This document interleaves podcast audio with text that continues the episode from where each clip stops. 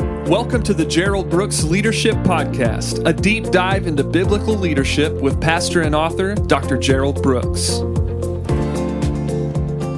Hi, this is Gerald Brooks. Thank you so much for joining me for today's podcast. I hope that your new year has begun so well, and we're going to take a few moments and talk to you about some things about leadership that I think will be really valuable to each one of you.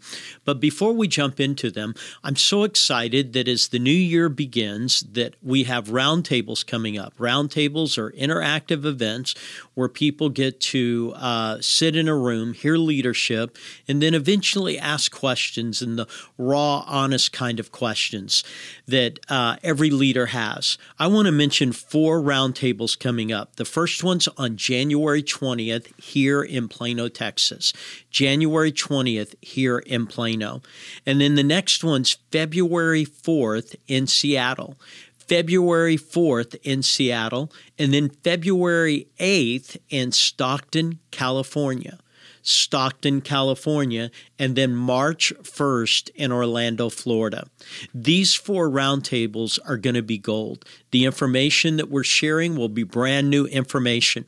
There's a lesson I'm so excited to uh, share about when leadership hits critical mass. I think it is going to be personally helpful to so many leaders. Now, you can go on my webpage, geraldbrooksministries.com, and you can get all of these uh, dates, and there you can sign up. But I want to encourage you the power of being in the room. We'd love to have you there. Hey, today I want to talk to you about getting leadership right. Getting leadership right. Leadership is needed more now than ever before. It really is. Leadership is needed more now than ever before. However, when I speak of leadership, I'm not talking about the title of leadership, but I'm talking about the heart of leadership. See, this is what God prioritizes. He prioritizes the heart of a leader. Now, during good times, all you need are skills to be a leader. But in challenging times, your heart is required if you're going to lead. And right now, there's a leadership void because a lot of people have skills of leadership, but they don't have the heart of leadership. And since they don't have the heart of leadership, it is failing them right now because people, when times are tough have to feel your heart. In fact, if I could go back and mention a lesson, when I did the lesson, How COVID Has Changed the Church Forever, which you can download at my website, that is so important right now because whether you think this issue is done with, over with. There are people that you're leading that want answers to questions.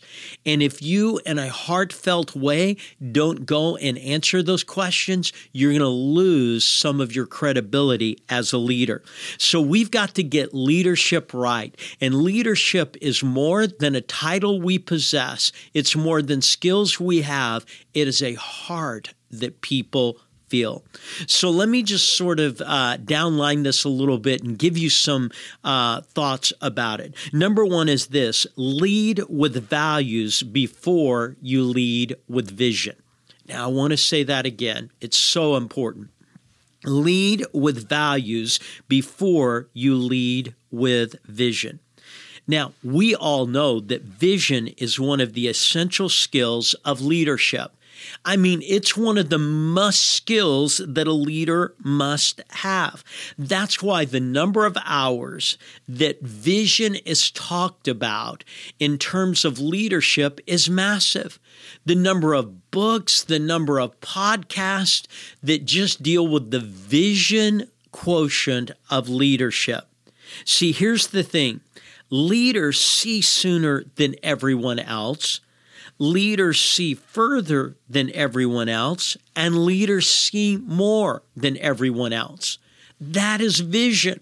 It is the nature of leadership that leaders see sooner than everyone else, leaders see further than everyone else, leaders see more than everyone else. But too often, vision is taught as an end all concept.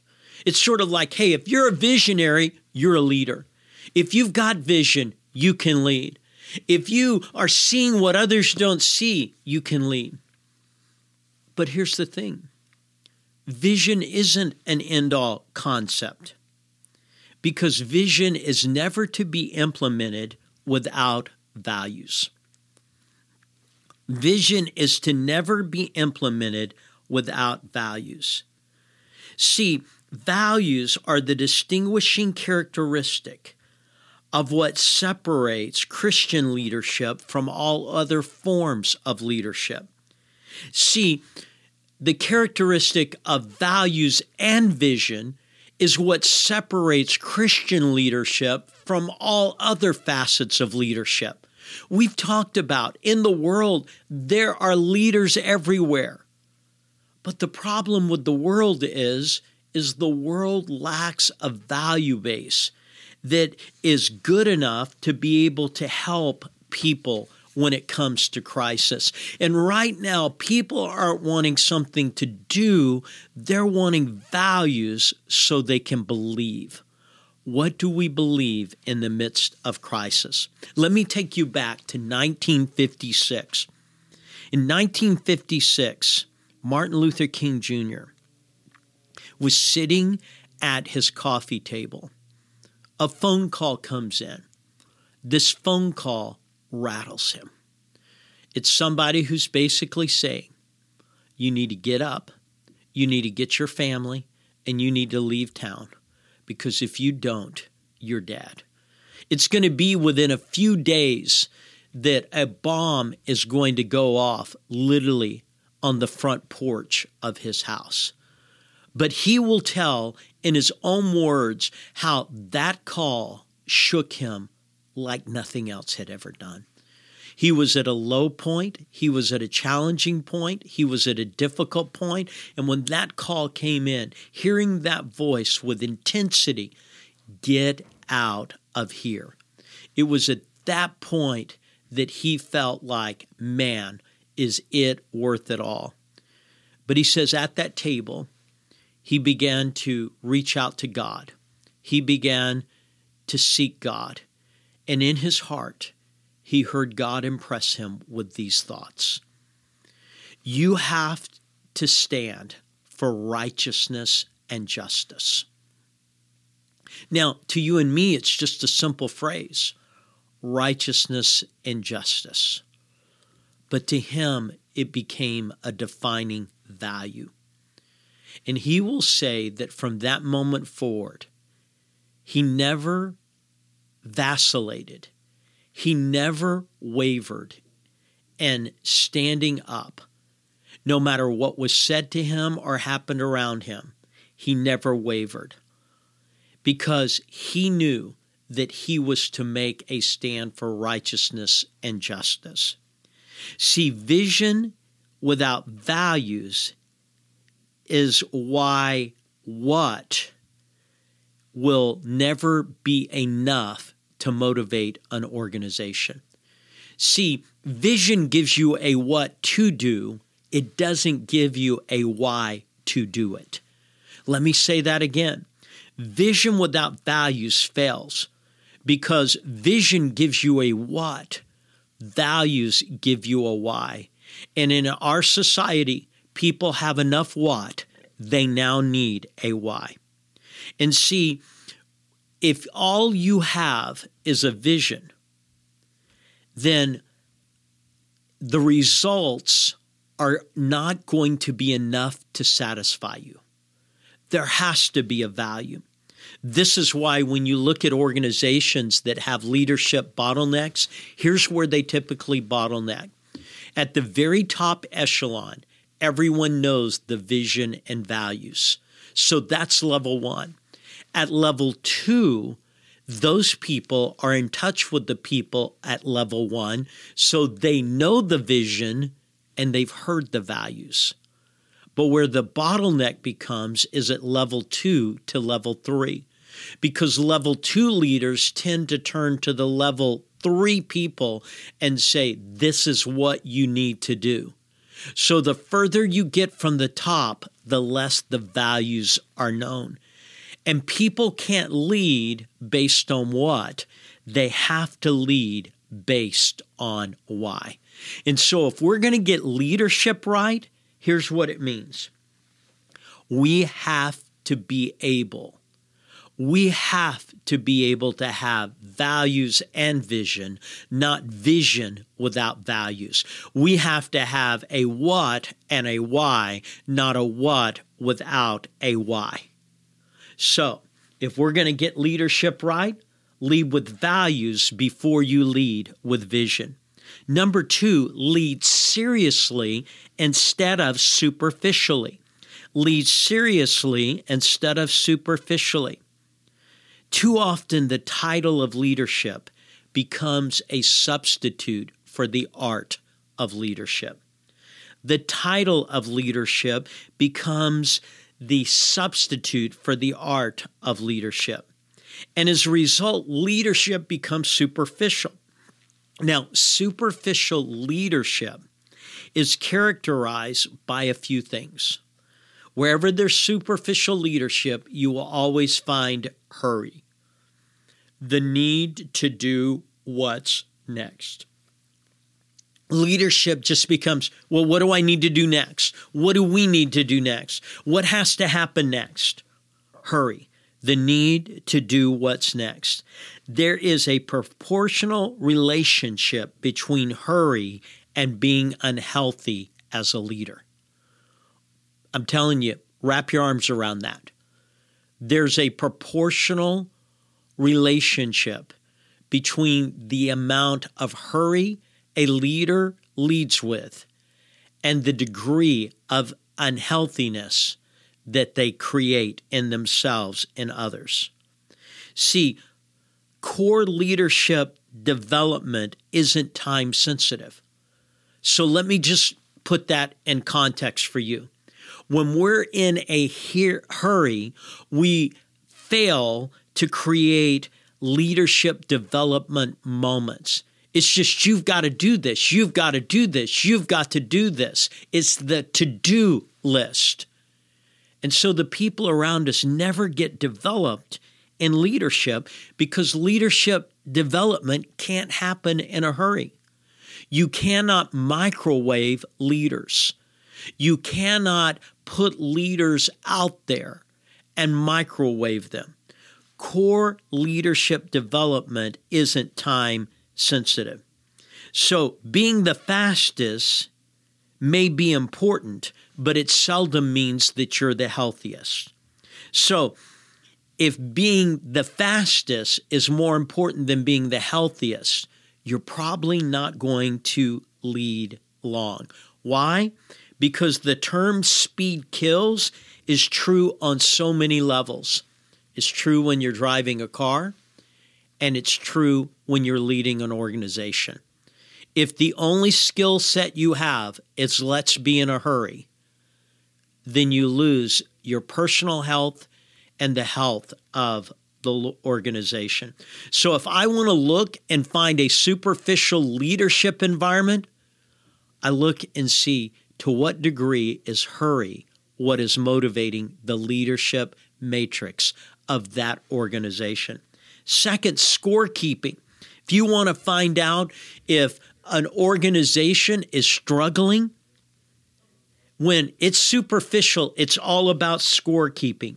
Math becomes the only measurement of success. Math becomes the only measurement of success. See, numbers alone provide limited insight in leadership. Now, numbers are important, and every leader that I know has numbers. And people who pastor said that's why God has a book called Numbers. That's why numbers are mentioned throughout the book of Acts. But here's the thing numbers give us data, but they don't give us conclusive data. And so, if the only thing I'm leading for is a number, I will fail. I will fail if all I have is a number. So, what it looks like is this numbers alone provide limited insight. In medicine, there are times when physicians call it chasing a number. Someone's health is failing, so they have this number, so they fix that number, but to fix that number, another number comes out. And then to fix that number, another number comes out. And what they say is if you're chasing a number, you're seldom helping a patient. And so we look at things and we understand that scorekeeping usually can be a sign of superficial leadership.